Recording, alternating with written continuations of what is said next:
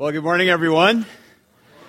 If you brought a Bible with you, I would invite you to find Romans chapter 12 as we continue in this series, this sanctification and service of the saint, unpacking the Christian life. And I'm subtitling this message, Life in the Vice, so to speak.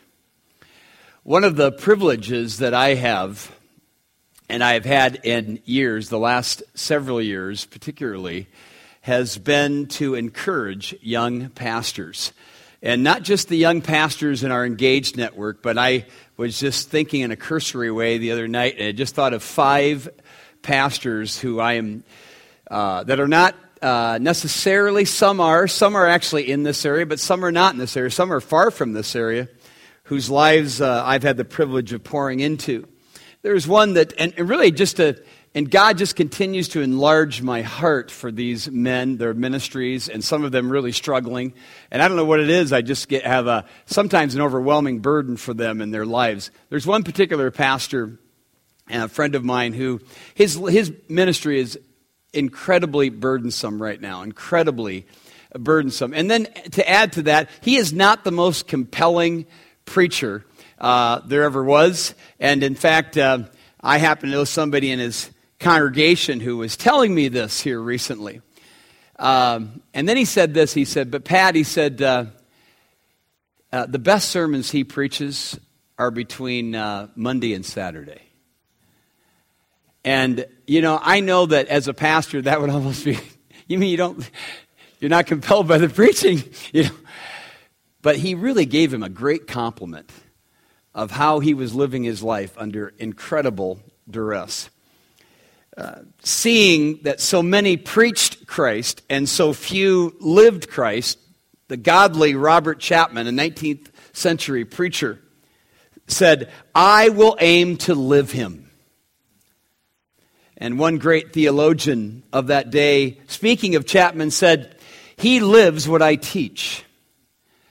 And of course, Paul said to, for me to live is Christ, and to die is gain.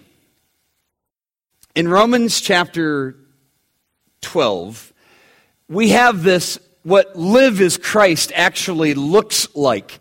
It's sort of unpacked in this person, so to speak. If you could just put a, yourself in this, and ask yourself if this, if you look anything like this passage of scripture. None of us look like this perfectly. We, we've already conceded that. But this is what the live as Christ looks like. And so, beginning in verse 9, again, this is what it says Let love be genuine or unhypocritical. Abhor what is evil, hold fast to what is good, love one another with brotherly affection, outdo one another in showing honor. Do not be slothful in zeal, be fervent in spirit, serve the Lord. Rejoice in hope, be patient in tribulation, be constant in prayer. Contribute to the needs of the saints and seek to show hospitality. Bless those who persecute you. Bless and do not curse them. Rejoice with those who rejoice. Weep with those who weep. Live in harmony with one another. Do not be haughty, but associate with the lowly. Never be wise in your own sight. Repay no one evil for evil, but give thought to do what is honorable in the sight of all. If possible, so far as it depends on you, Live peaceably with all. Beloved, never avenge yourselves, but leave it to the wrath of God, for it is written, Vengeance is mine. I will repay, says the Lord. To the contrary, if your enemy is hungry, feed him. If he's thirsty, give him something to drink. For by so doing, you will heap coals of fire on his head. Do not be overcome by evil, but overcome evil with good. So, where we left off last time is where we pick it up this morning as we unpack this thing chunk by chunk. And we're looking at one verse and three lines within that one verse, verse 12. Rejoice in hope, Be patient in tribulation, be constant in prayer. I challenged the missionary men the other day with this question, and I, I want to lay it at your feet as well as sort of a start to this message today. I want you to go back in time in your life to a time of darkness, to a time of sorrow, to a time of incredible stress and or pressure in your life. It might have been days in which you were living in sin. Uh, for some of you, you're there right now. You're in that day. It might, for some of you, have been a time of sudden, unexpected loss or a protracted loss. You just saw it coming, coming, coming, coming until it finally occurred. For some of you, it was a death of a child or a wife or a husband or just somebody dear to you. For some of you, your loss was divorce, your job, a friend. It might have been an illness or some Remember, this is the sanctification and service of the saints. So, in some area of sanctification, some struggle with temptation in your life, you continually succumbed. You, can, you continually capitulated. You continually gave in. And again, some of you are there right now. Be truthful. How did you, how are you responding? As we i presented that to the missionary men last week uh, one of our oldest missionaries who I, I've, never, I've never seen him weep but i've known him for over 30 years. His lip began to quiver and he said i'm there now. He was referring to the illness in his wife's life. Are you so in the thick of your hardship right now that you're having trouble finding your way out of it? Are you under such pressure, such stress right now that you're having a difficult time breathing, spiritually speaking? Well, this one verse is an encouragement for you and for me. And the lines within the verse virtually give us the outline. Rejoice in hope. Be patient in tribulation. Be constant in prayer.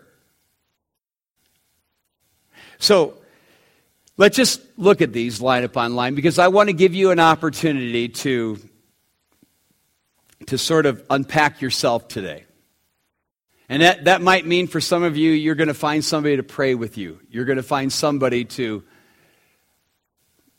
be humble with you, to bear your burden. Paul says, rejoice in hope. So it begs the question what are you rejoicing in? Tomorrow's Monday. You're going to be back to work, back to the grind, back to the vice of that mean boss, that incompetent coworker, those ridiculous hours, the overtime, the travel, the pressure to produce. But Friday's coming the trip to the cabin, to the game, to watch your favorite team, watch your kids play, go visit your sister, go shopping. We've all been there. Some of you there, you're there right now. It's not wrong. You're rejoicing of some near future thing, right? But I remember reading some time back about a man who's family had literally been rescued from a situation like some of the Christians are enduring right now in Syria and some particular country for his faith in Jesus, that is. And the people he was staying with were actually laying out his and his wife's schedule for the next week. And he became so overwhelmed, he just broke down and wept, and they wondered why he was weeping. And he he and his wife both said this was the first time in years that they were able to think beyond the day they were living in. That's not my world. I'm guessing it's not most of yours either. But oh, the wisdom of such a life, right? Sufficient for the day, right? Jesus said. Don't boast about tomorrow. You don't know what a day may bring forth, Solomon said. And James said, Your life is what? It's like a vapor. So he says to us here, Rejoice in hope. To rejoice, the word means to be cheerful. It speaks of some, the inner man, the inner you, coming out regardless of your circumstances with a, with words and with a countenance that can bless others in spite of your struggle. And it's present tense, which means you don't get a day off on this. I mean, one day, uh, several years ago, a woman showed up in my office and she literally was at the end of her tether. She pled with me as if she was the only person in the entire world that was going through what she was going through. Not knowing that sitting right across from her, three feet away, was somebody going through almost exactly what she was going through. She just didn't know it. She didn't know what was going on in my life. My heart was absolutely breaking at that very moment. Worried, concerned about something in my own life. And, you know, she, on the other hand, was hopeless. She needed somebody to put hope in her. It wasn't time for me to say, whoosh, you think you have it bad? She was hopeless. I wasn't hopeless. I was down. I was concerned, but I wasn't hopeless. She needed encouragement. That is, somebody to put courage into her. And Paul is saying, this is the kind of thing that you have when you have hope, and I'm getting just a little bit ahead of myself. If you can't rejoice in your circumstance, you can rejoice in your hope. The great Greek scholar Kenneth Wuest paraphrased this, this line rejoicing in the sphere of hope. That is the atmosphere of hope. That's the idea here. Like a fish needs water, joy or rejoicing needs hope to be alive. And if, if you turn back a few pages to Romans chapter 8, here's what it says. And I think we got the words up there, don't we? Yes. Romans 8. For, for in this hope we were saved. Now he's going to define this, what this hope is. Now, hope that is seen is not hope. For who hopes for what he sees? Rhetorical question. But if we hope for what we do not see, we wait for it with patience. so there you have a virtual biblical definition of what it means to hope and to rejoice in it. Hope then is, listen to this, hope is possessing in the present a guarantee of future reality. That's what it is possessing in the present, right now, the guarantee of future reality. Because we are a people of promise, are we not, after all, right? He says we rejoice in hope. Okay, so again, begging the question what is your hope? Or to put it differently with a different inflection, what is your hope? Well, you say, hmm, you know, my hope is Jesus, you know his return. And it, we're told, looking for that blessed hope and the glorious appearing of our great God and Savior, Jesus Christ. But if I asked you, if I asked you what that hope consisted of, that is heaven, when you think about it, what is that hope? What does your hope consist of? What does it have in it? And you reply, you know, seeing my wife again, seeing my husband again, seeing my child again, seeing my sweet mother again, uh, being delivered from the pains of hell. May I suggest you that's not enough. In fact, wonderful as those realities may be, if they are your hope, you are insulting the very glory of God. Jesus Christ is our hope. And this is what John means when he says, Behold, what manner of love the Father has bestowed upon us, that we should be called the children of God. And that is what we are. That, I mean, that, and that's what we are. He wants to shake us with this. And it has not yet been revealed what we shall be, but we know that when He is revealed, we shall be like Him, for we shall see Him as He is. That's hope. That's blessed hope. And in the meantime, that very hope is intended to change us. That is the possession, the, the right now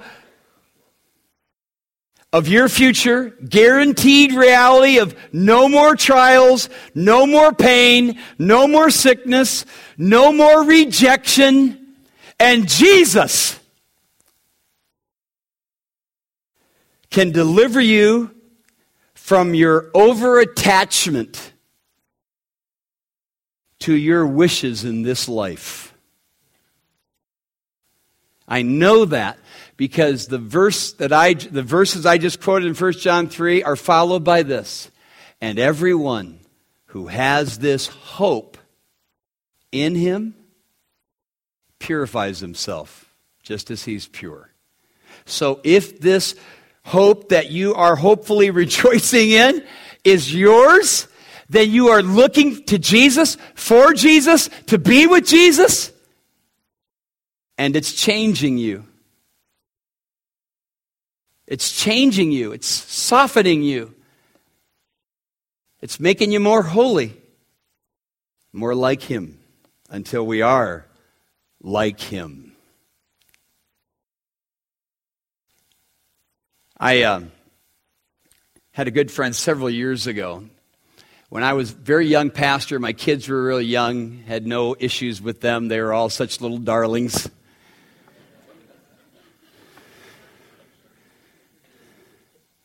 And there was a woman in the church that I was pastoring who was just, she was kind of like, her and her husband like the Aquila and Priscilla to my life. They were so indispensable to my ministry, discipling people and just wonderful. But she was in the back of the foyer and she was weeping her eyes out. Her teenage daughter had just really gone hard stage left and just very darkened world. And yet she was being greatly used of God. So she's feeling the, the, you know, the heaviness of hypocrisy. You know, here I am, I got a daughter that's not living for Jesus, but I'm trying to help others and whatnot. And, and, I'll, and she had a life changing experience. She had an old man in the church. He was in his 80s. He came up, he saw her crying, put his arm around her, and she spilled her story. And uh, she, he looked at her and he said, What does Proverbs 22 6 say? Now, I know that theologians and pastors like to interpret this about 15 different ways, but let's just take it for what it says, okay? It says, If you train up a child in the way he should go, when he's old, it won't depart from him, right? And so he quoted that to her, and then he looked at her and he said, Is she old yet? That's all he asked. And he walked away. And her life was changed because in that word, he put hope into her. And you know what? It would be five or six years before that woman would turn her heart to Jesus, but it's been 20 years since, and she loves the Lord Jesus today. Rejoice in your hope. Be patient in tribulation. That's the next line. Patient in tribulation. Out of our hope, a kind of divine ability is given to us to bear the load that we must carry. And make no mistake, we must carry these loads. They are given to you by design. Be it because of your choices, or, and in many cases, it has nothing to do with your choices, but it's a load and you must bear it. He says, be patient in tribulation. The word patient is a, a, word we're familiar with. It's the word hupomeno. The word meno means to remain. Hupo comes underneath. So it carries the idea of, of remaining under the load, so to speak. Bearing up under it. We talk about people that are under the circumstance, under their circumstances. Well, that's, that's probably several of you. He says, be patient in tribulation, and that word means to be pressed. It means to be squeezed, and it conveys enormous pressure. Hence the subtitle of the message, Life in the Vice.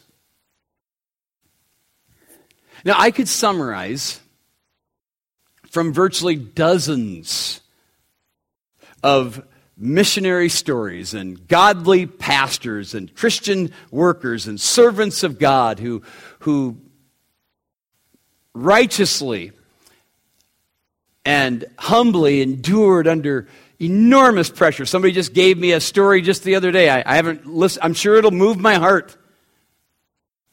And we need to listen to these stories. And I could describe the, the struggle again of the modern day persecuted church, which is arguably more persecuted today than ever in the history of the church. But I'd rather illustrate it with you. I'd rather you illustrate it. Because some of you are under tremendous pressure right now.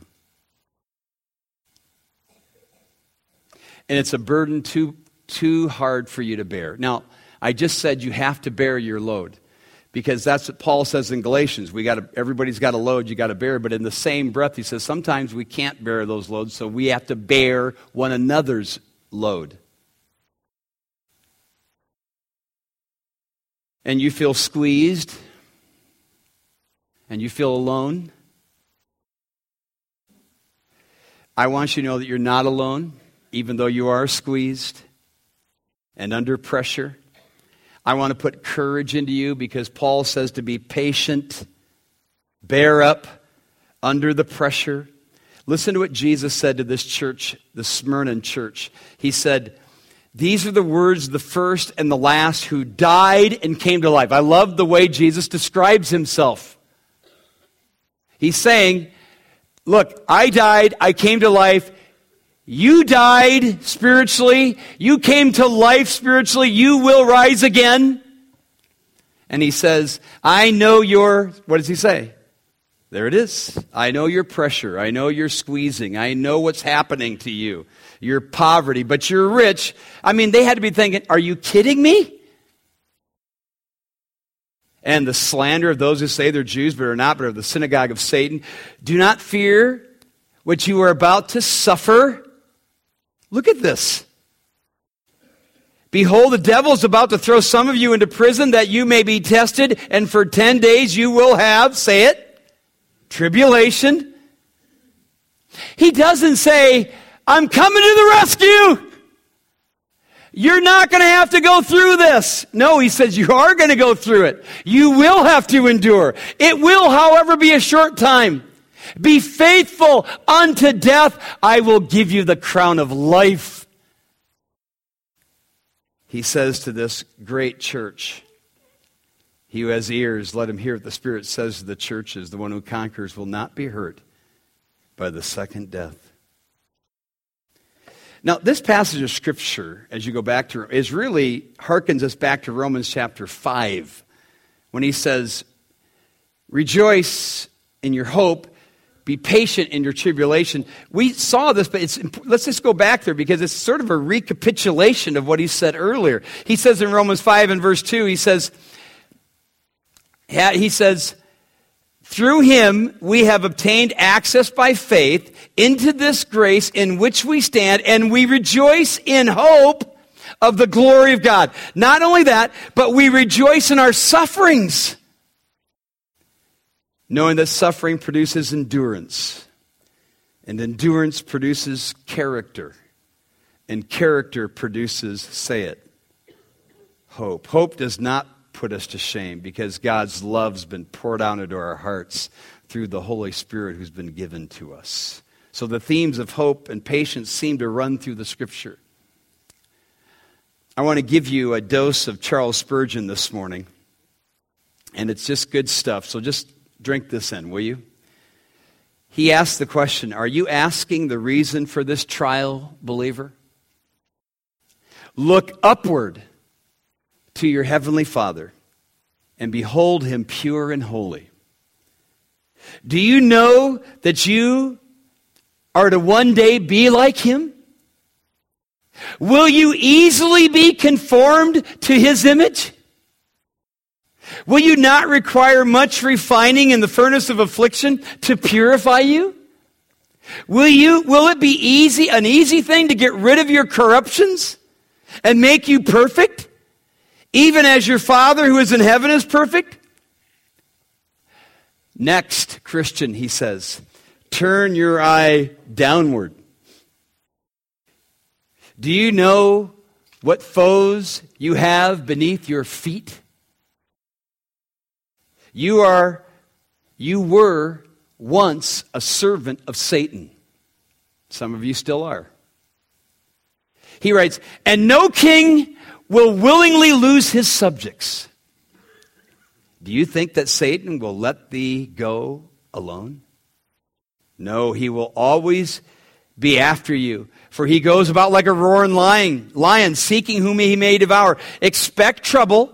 Therefore, Christian, when you look beneath your, yourself, then, after you've looked beneath yourself, then look around, look around yourself. Where are you? You are in an enemy's country, a stranger and a sojourner. The world is not your friend. If it be, then you are not God's friend. For he who is a friend of the world is an enemy of God. When you sleep, think of yourself as resting on the battlefield. When you walk, suspect an ambush at any, at any moment around the hedge. Lastly, look within yourself. Look into your own heart, he writes, and observe what is in there. Sin and self are still within. Ah, he writes, if you had no devil to tempt you, no enemies to fight you, and no world to ensnare you, you would still find in yourself enough evil to be much trouble to you. For the heart is deceitful above all things and desperately wicked. Expect trouble then, but don't be despondent on account of it. For God is with you and will strengthen you. Ligon Duncan wrote, There will be some things that will never be rectified in this life. Now, I know that isn't like, boy, that was the shot of encouragement I needed. But it's true. Some of you are suffering some physical malady and you're thinking, well, we're just praying that God will do a miracle. Well, I got news for you. That probably won't happen. But it might. It's not that God is unable. But if you're, I love what Patty Miller said just the other day. She's got cancer. She's in her 80s. She doesn't really see a whole lot of purpose in God doing a miracle for her right now. She has only got a couple of years to live anyway, one way or another. I said, I love your attitude. I can endure. I have hope. I can rejoice. And she was rejoicing. She was being patient in her tribulation. There are some things that will not be rectified in this life, much as you would like them to be. It is reality, it is life, and it's one of the many reasons God says, You've got hope. It's way beyond this life if you have it. And until then, Paul says, be constant in prayer. This is not a message on prayer. In fact, I want this to be the final part of our time together. Be constant in prayer. The word constant means to be strong. And like the other verbs in this passage, is present tense. Jesus said, when you pray, you pray like this Our Father in heaven, hallowed be your name, your kingdom come, right? Your kingdom come. That is, as Christopher Ash put it in his commentary, the fundamental prayer of God's people is, Your kingdom come. And come, Lord Jesus.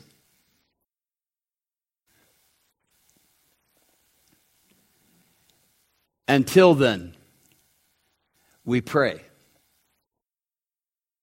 We lay our burdens at the feet of Jesus and we see fit to trust Him whether He changes those burdens or not. Sometimes He does. And He only does it if it will give Him greater glory. That's it. He doesn't do it just to make you feel better or to change the marriage situation or to, or to straighten that kid out or to fix that stupid boss of yours. He does it for His name's sake, always. He leads me in paths of righteousness. Why? For his namesake. That's the reason God does things for us to make himself greater and more glorious. And sometimes, sometimes that means we have to continue to suffer under that load. And when we suffer righteously under that load and we rejoice in our hope and we're patient in our tribulation, we remain constant in prayer, then he is more greatly glorified. His name is higher, is lifted up much higher than if everything is just glass in your life. It's just the way it is.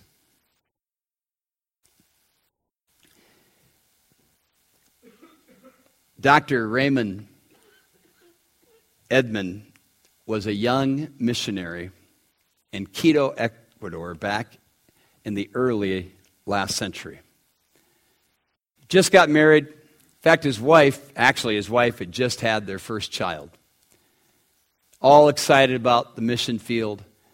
And he came up with a tropical fever that would take his life from this world. And as he lay there, he began to reflect upon his life, very young. His wife had her funeral dress prepared while her husband was dying. The casket was cut out for them. Well, he lived and he would eventually become the president of Wheaton College. And he would be one of the greatest mentors in Billy Graham's life. And when he preached his last message in chapel at Wheaton College in 1967, the last scripture to come out of his mouth were these words be still and know that I am God. And he turned and collapsed and went to see his king. And he would, so just imagine being a student that day. He loved to preach about the presence of the king in his life until he went to the presence of the king. And he used to tell his students no matter what's happening in your life, keep your chin up and your knees down and be devoted to prayer. And God will help you to rejoice in hope and be patient in your tribulation as you remain constant and devoted in your prayer. Will you pray with me? Now, as everyone goes to prayer right now, there are going to be several individuals who I asked who are going to literally encircle this entire sanctuary. Just stay in prayer. Keep your heads bowed right now, if you would, please. And they're going to be standing both in the front and they'll be standing in the back. If they're standing, they're there for you. And we're going to sing in just a little bit. And I'm going to ask you I don't care what burden you're bearing, I want you to get up where you're at and you find one of these individuals standing at the front or in the back and just go to them and just ask them to pray for you.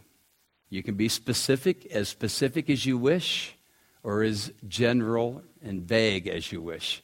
They will put their arm around you and they will pray for you. So if God has spoken to your heart, there's some area in your life you want somebody to pray with, we want to pray. We want to bear that burden for you today.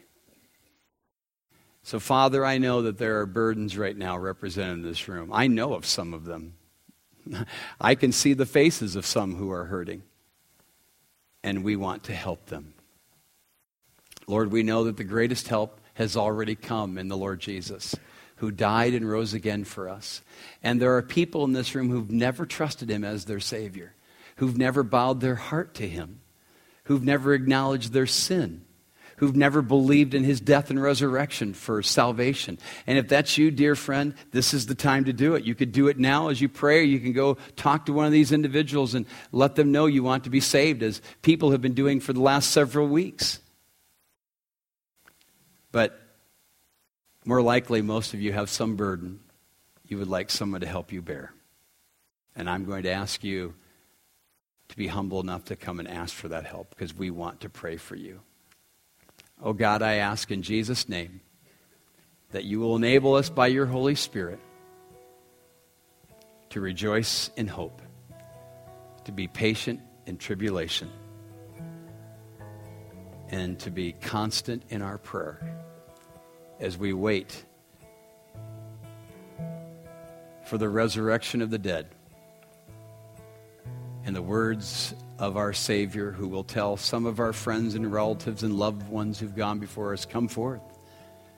And the rest of us will be caught up together with Him.